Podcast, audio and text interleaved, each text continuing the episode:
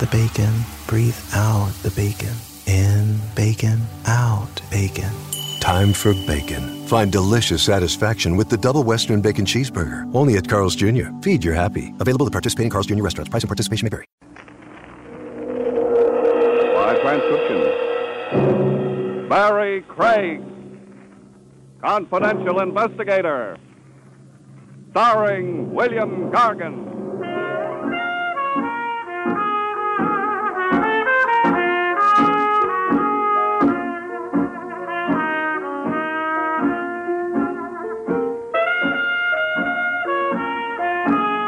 Barrie Craig speaking. Detectives come in three sizes city cops, big agencies, and guys like me with a small office and an insurance company retainer to pay the rent. Cops don't have to worry about getting cases, and the big agencies have branches from here to Shanghai. But from where I sit, you never can tell where your next case will come from. Last week, it started with my old brown suit. I'd been on a bodyguard case, and the suit looked as if I'd been sleeping in it for a week. There was a good reason for that. I had. I tucked it under one elbow and ducked into George the tailor's. George had a king size shoebox in the basement of my office building. Morning, Mr. Craig. Hi, George. What can you do with this suit? If you like herringbone handkerchiefs, I could maybe salvage enough goods. All right, so I'm not Adolphe Menjou. How about it? Tuesday? With the spots out Thursday. Okay, Thursday. Oh, say, uh, Mr. Craig, I-, I wanted to ask you. I've got a problem. well, what is it, George? Got a pair of plaid slacks with no coat to match? No, no, no. I- I'm serious. My wife says, George, you go to the police. But she wasn't here when that man came. What man? What's the pitch, George? The man said I need protection. Shakedown, huh? The man said I've got to pay $50 a week to stay open. He says, George, you wouldn't want trouble. Maybe a bottle of acid spilled on your racks. Did you pay him? Well, I didn't have $50. I told him to get out. Now I'm scared, Mr. Craig. Look, you're a detective. I want to hire you. You protect me. That won't work, George. Stopping a protection racket is a big operation. You need 24 hour guards, a whole setup to protect all the shop owners. Well, I, I could pay in installments. You've already paid for protection, George, your taxes. You better call in the cops. They're the only ones who can swing it. Oh, no. He said they'd beat me up, maybe kill me. Look, George, I'll tell you what I'll do. I'll drop in at headquarters tomorrow and bend the lieutenant's ear. He'll give orders for a cop from the precinct to look after you. And start the ball rolling to find out who's behind this racket. Will you really do that for me, Mr. Craig? Sure, sure. After all, I wouldn't want anything to happen to my brown suit. George disappeared in a spritz of steam, and I headed home. I put in a call to Lieutenant Edwards. He was out, so I left a message that I'd call in the morning. I was propped up in bed eating pretzels, reading a medium hard boiled private eye opus, wondering where he found all the beautiful blondes with the low cut problems when the phone rang. I left the intrepid uh, sleuth under a falling blackjack and stretched for the receiver. Craig speaking. Mr. Craig, you've got to come quick. George? You've got to come down right away, Mr. Craig. Please, please. What's up? Somebody there? Hello, George. George. Hello, George. I slid into my shoes and took off across town. When I hit the pavement outside of George's shop, I had company. A hook and ladder, two pump engines, and a crowd of fire buffs who traveled to Denver to see a lit can of Sterno. The smoke was pouring out of the cellar as I muscled my way through the police lines and ran into Lieutenant Edwards.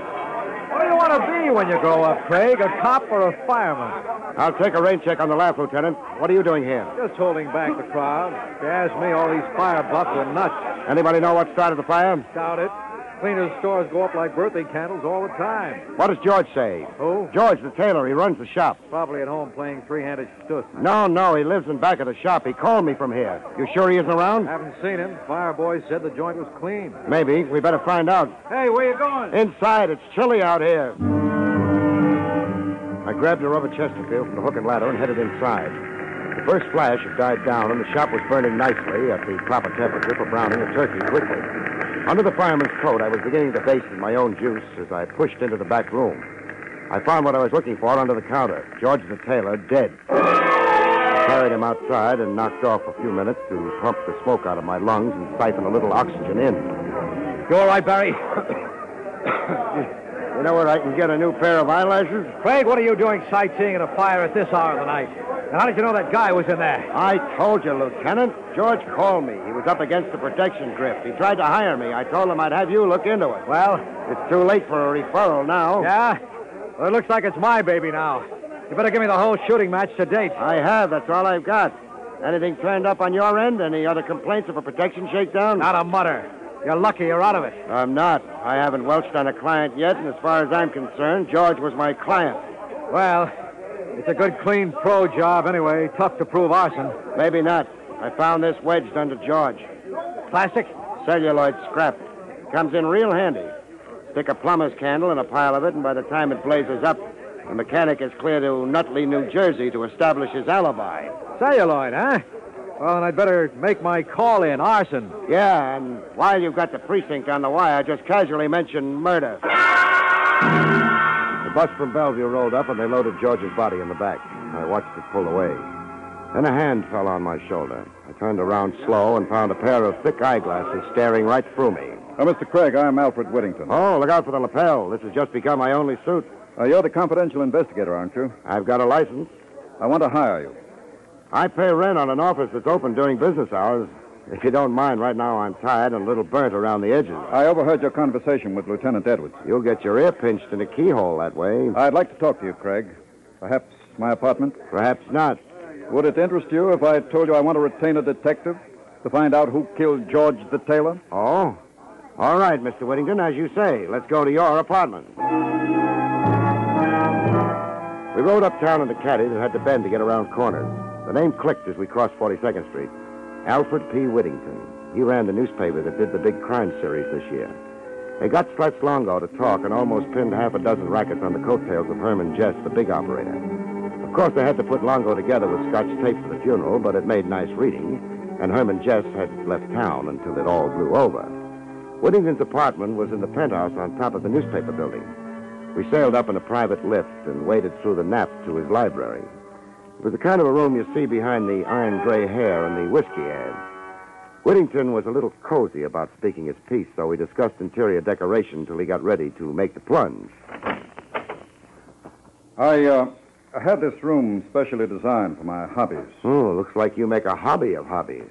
Guns, original oil paintings, and that fish tank is big enough for a stunted whale. Oh, uh, that isn't all. I've got movie editing equipment in those cabinets, color slide projector. I'm very interested in photography. Hmm, All you need is an erector set. Look, Mr. Whittington, I'm not writing an article for House Beautiful magazine. Of course, I, uh, I just like to get to know a man before I talk business. With me, it's the other way around, so let's have it. You uh, know, of course, the paper's been running a series on crime in the city. The board of directors is very anxious to continue. They've so instructed me. Where do I fit in? I heard you say you were going to work on this protection racket. That's right. Do you uh, still intend to? Up to the top. Good, good. We can help each other, Craig. I want to retain you on behalf of the paper. What happened to your reporters? Measles? Contrary to popular fiction, reporters aren't trained as detectives. You are. What do you want? Whatever you can get. Of course, I want reports direct to me, strictly confidential. That comes with the price of the entree. Our legal staff will have to go over everything before we print it. And nobody's to know you're working for me. Bashful? Discreet. The staff here would feel I didn't have confidence in them. Don't you? When I want a job done right, I go to a professional. I want the truth, no matter whom it involves. But I want the story exclusive, as it develops, step by step. All right. Then you're my second client because George the tailor comes first. Next morning, I went down to the insurance company that pays me that nice steady retainer, rain or shine. I waded through the acre of desks in the outer office and rapped on the glass door marked Arthur B. Goldsmith. Art was the company expert on fires. He knew enough angles on arson to burn out an asbestos mine. I planted the scrap of celluloid I found under George the tailor on his desk and flipped over a few questions. No soap, Barrie. Celluloid is standard equipment. It doesn't point to anybody? It'd be like asking which ball player uses a bat. The mechanic plants a plumber's candle in the celluloid scrap, down she burns, and then they can file the insurance claim in the morning. Much doing these days? Average. Not like in the Depression. In 33, the only way to make a profit was burn your own place down every six months. Art, if you wanted to hire the best, money no object, uh, who would you get to start a nice, cozy conflagration? Pro job? Major League. Let's see. Mike DiGiorno is in Elmira. Maybe uh, Irving Turkle, celluloid Harry Bush. I'll give you a list, maybe ten men. Thanks, Art. The long shot. Got something else? Not yet, but if you rake a red-headed clinker out of the next fire, that's me.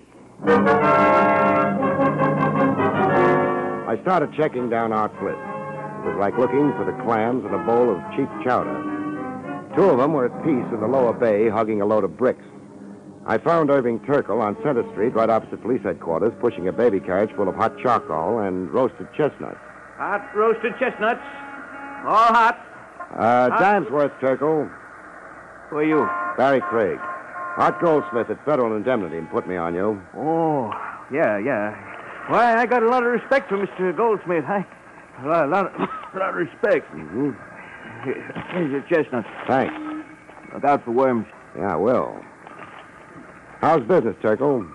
You push ice cream, turns cold. Switch to chestnuts. You fry an egg on the sidewalk. Tough, huh? My worst enemy should have it better. You haven't been roasting anything besides chestnuts lately? Like, like what? Like tailor shops?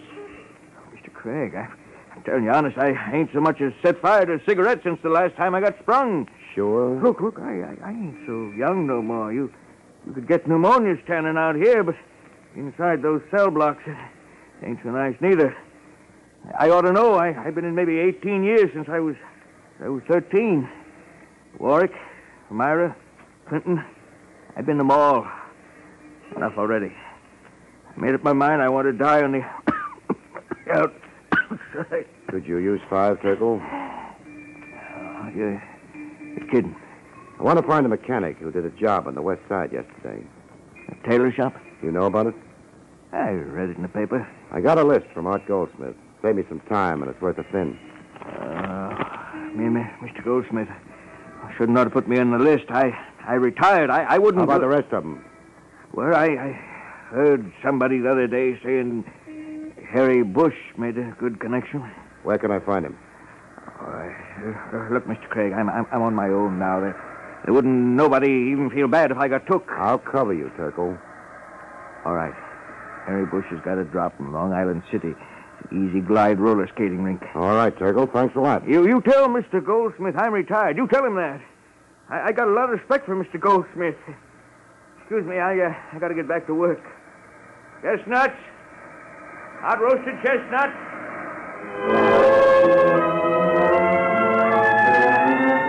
The Easy Glide roller skating rink was in a factory district across the river in Queens.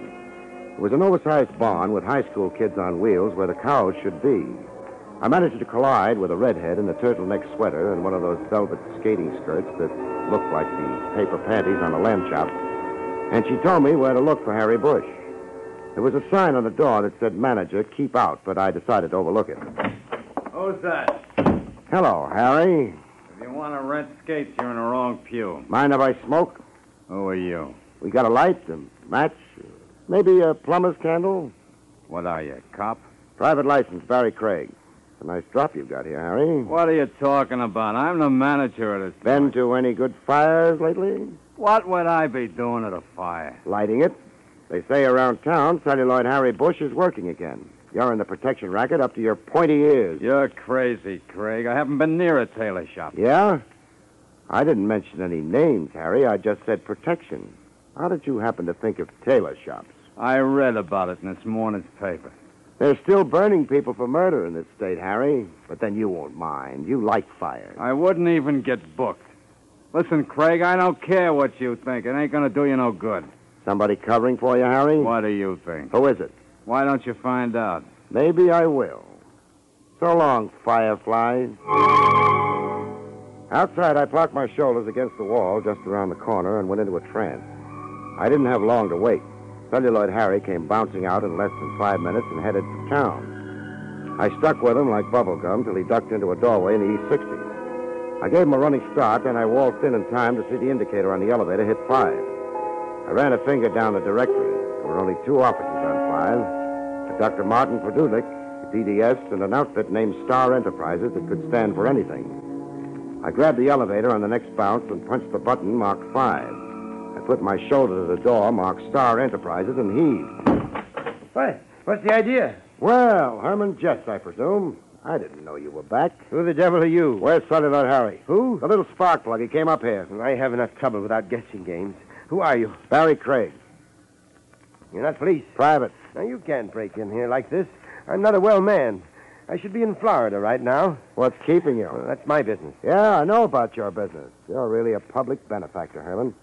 Where would a kid get a reefer without you, huh? Yeah, Now look, now look. The doctor said I shouldn't get excited now. That must be a handicap in running your racket. I'm not in rackets anymore. I, I'm retired. What makes you think I'm going to believe that?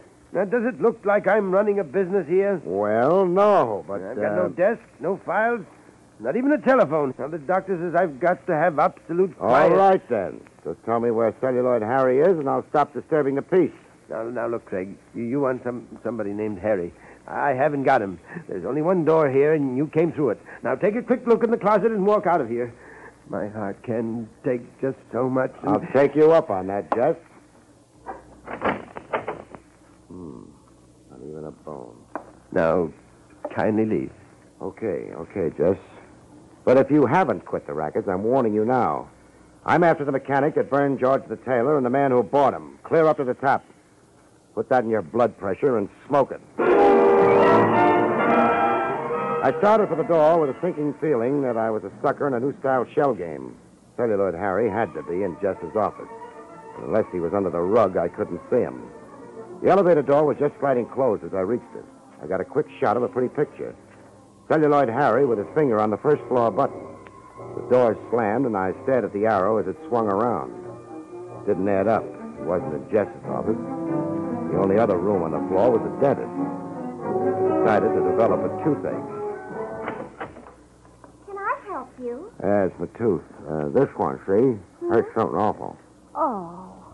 Dr. Weiss is on the first floor and Dr. Carey on the third. What's the matter with Dr. Padulik? I'm sorry, he isn't in today. How about the fellow just came out? There's been nobody here. Then I guess I made a mistake. By the way, you like roller skating? I beg your pardon? Nothing. A book of matches on your desk says Easy Glide Roller Rink. I thought maybe you liked to skate.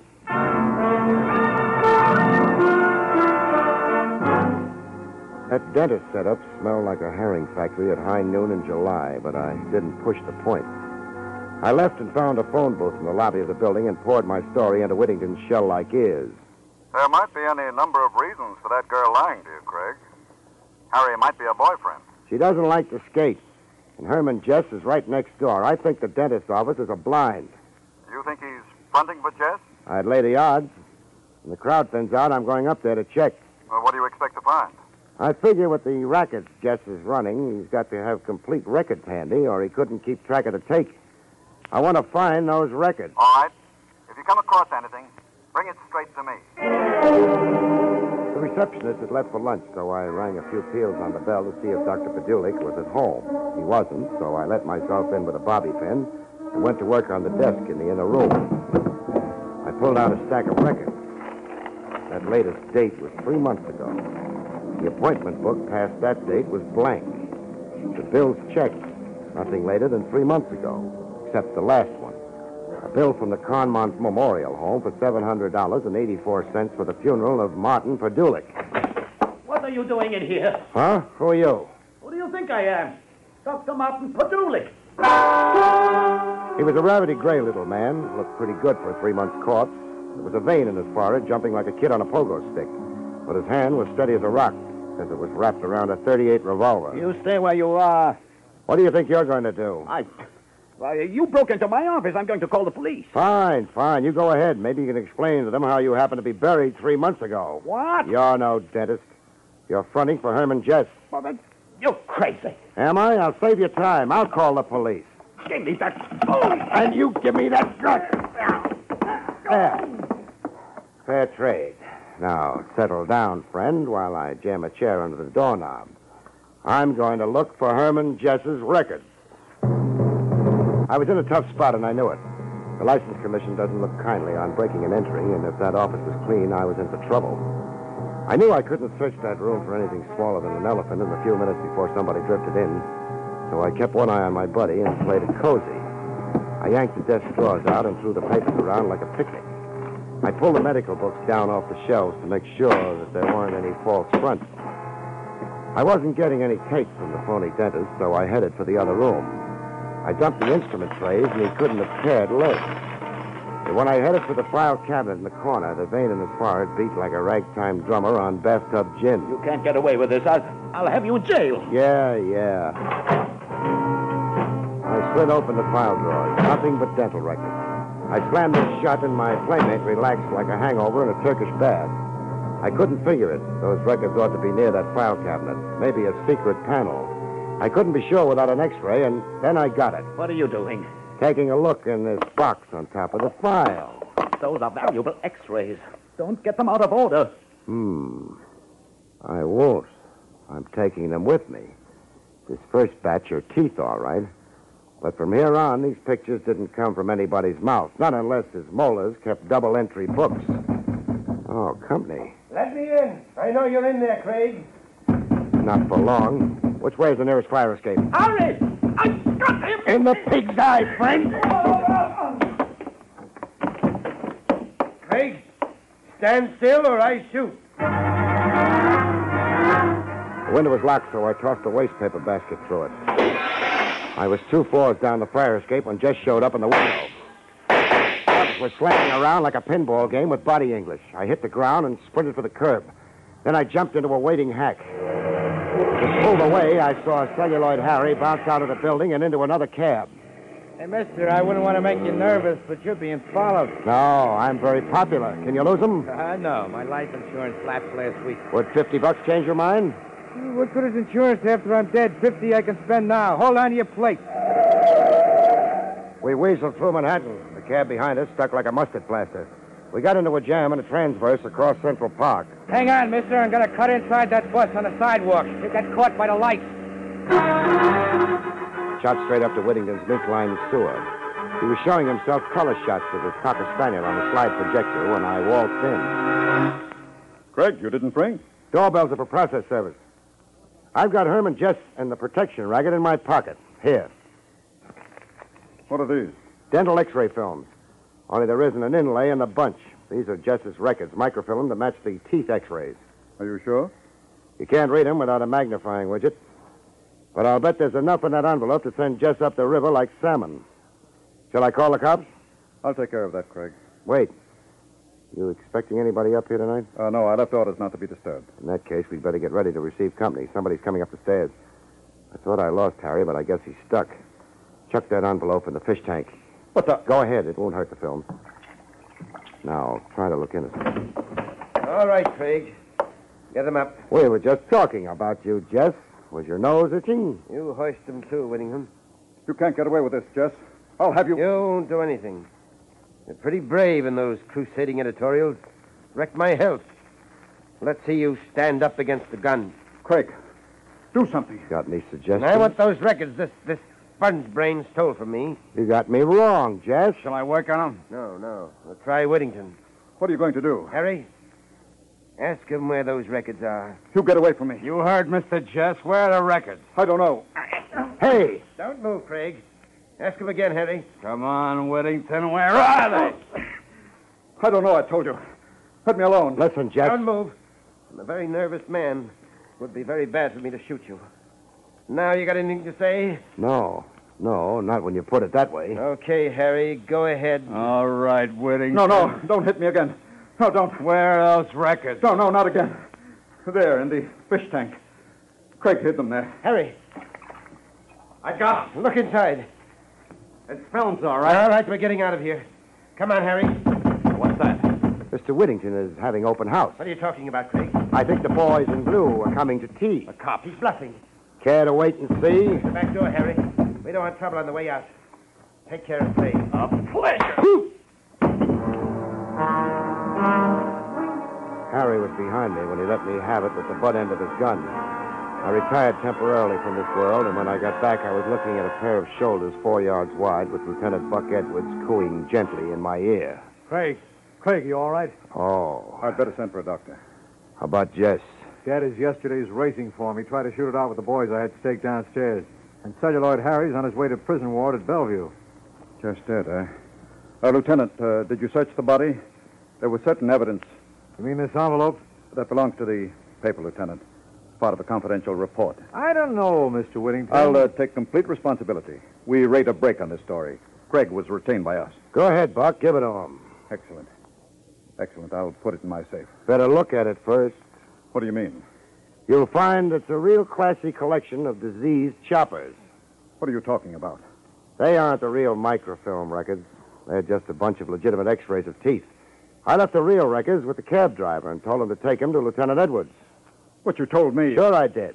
But I like to play it safe. I knew Jess would be after me, and I was afraid he might persuade you to give them back. I, I'm sorry. I'm afraid I was rather weak. But I really thought he intended to kill us. Oh, don't apologize. You were terrific. That was a great strong arm scene you played with your stooges. Stooges? Sure. Why do you think I ducked those records, Whittington? When I was going through that x-ray file, one thing caught my eye, a color transparency. It didn't exactly belong in that file because I'd seen a print of that picture before on your desk. A very flattering portrait of your wife. My wife? Yes, you made a slight mistake.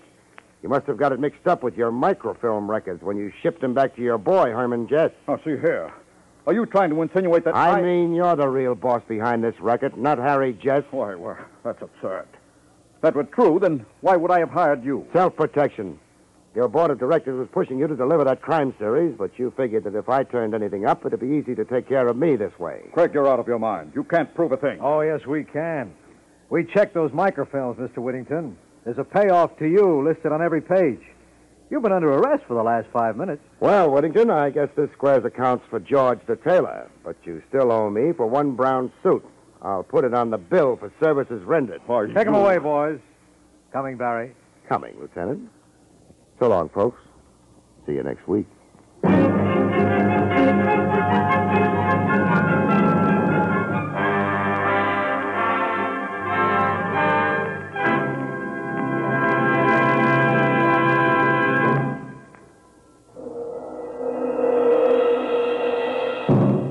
You have just heard Barrie Craig, Confidential Investigator, starring William Gargan.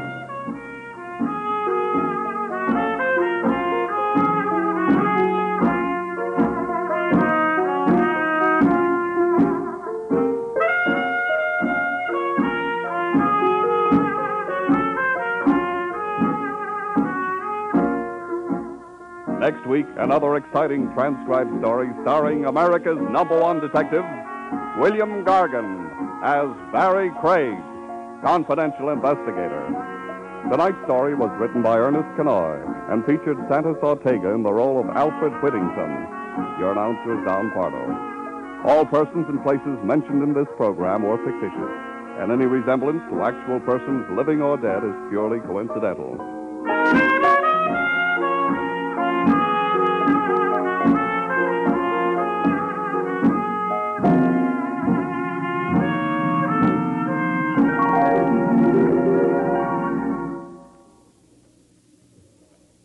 Three chimes mean good times on NBC. Till we meet again next Wednesday for another hard hitting adventure with Barrie Craig, confidential investigator, let me give you a brief rundown of the adventure shows you can hear on NBC. Tomorrow night on NBC, there are a trio of action programs starting off with Mr. Keene, tracer of lost persons, as he investigates another thrilling mystery. Then Dragnet brings you an authentic criminal case history as taken from the files of the Los Angeles police. Later, Counter Spy is called in to solve a case which threatens to endanger our national security. Then on Saturday, screen actor Brian Donlevy takes you down the shadow filled corridors of mystery on another dangerous assignment. On Sunday, NBC's adventure shows include a spine tingling visit with Martin Kane, Private Eye, followed by the exciting story of The Whisperer. Later, Douglas Fairbanks is featured in The Silent Men with authentic action stories about your government security agents. On Monday, Herbert Marshall comes to the NBC microphone to assume the mysterious identity of the man called X. Then Tuesday night, hear Big Town, and another pulse quickening story is told by editor Steve Wilson of the Illustrated Press. Well, there you have a complete roundup of the top mystery shows you can hear on NBC. Next Wednesday night, we hope you'll be back with us for another adventure with William Gargan as Barrie Craig, confidential investigator. Now it's Meredith Willson's Music Room on NBC. Mm-hmm.